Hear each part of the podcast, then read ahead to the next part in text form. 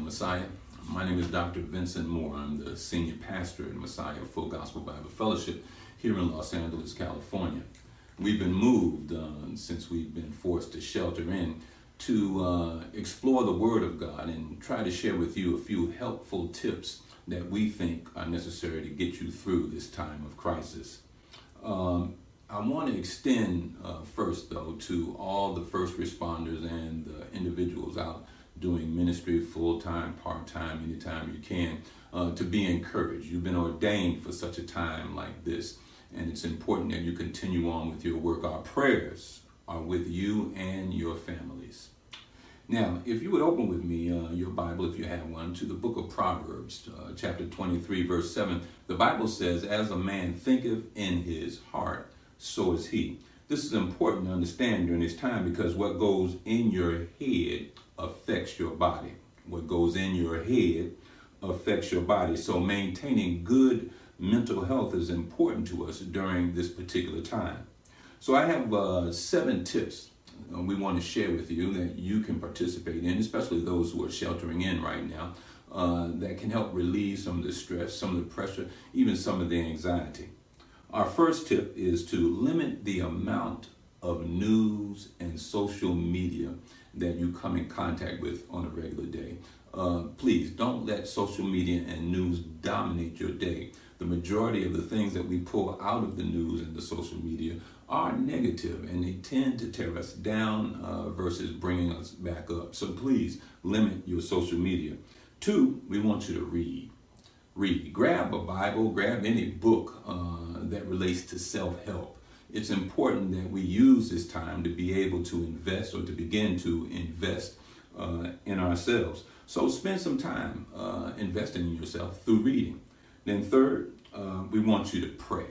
I want to say that again. Those of you who are believers, we want and need you to pray. Chronicles uh, 2 7 14 says uh, that when we pray, if we come together, those that are called by God's name, when we pray, God would hear us from heaven and begin to heal the land. So it's important that you pray.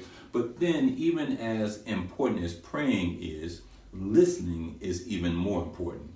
So, what I'm asking you is if you pray 10 minutes, then you should spray, spend three times as much time listening for the answer to your prayers. So when you pray, spend time listening, three times more time than you pray, listening for the answer to your prayers. Fourthly, if you're feeling anxious, um, we found that it is important and it is helpful that you journal through your emotions, uh, clarifying your thoughts and feelings, and, uh, and and and identifying exactly what it is you're feeling uh, as it relates to certain emotions allows you to be able to tackle them and then redirect them into a positive flow. Fifth, call a friend. I want to say that again. Call a friend. We should do welfare checks on each other, but what I'm really getting at here is that God has designed us all to be relational. We were made to be relational with Him and with others. The need for human contact for us is a real thing. We all need to be related to one another. So stay in contact with another. In fact, this is a good time for you to cultivate a relationship with a friend. Six, we want you to create a routine. Every day that you get up, you should have a routine that you follow. A routine uh, that is also inclusive of some appropriate top form of exercises. Now, here's the thing with routines routines help us with anxiety and the ability to be able to fall asleep, and they give us a general sense of control and accomplishment. So, routines are important. And then, lastly, uh, number seven, allow yourself time to relax. Allow yourself time to relax and be entertained. Watch a TV series, um, play a game, or either revisit or start a new hobby. All these things are important to your mental health during this time of crisis. Remember, you are the greatest thing you'll ever have.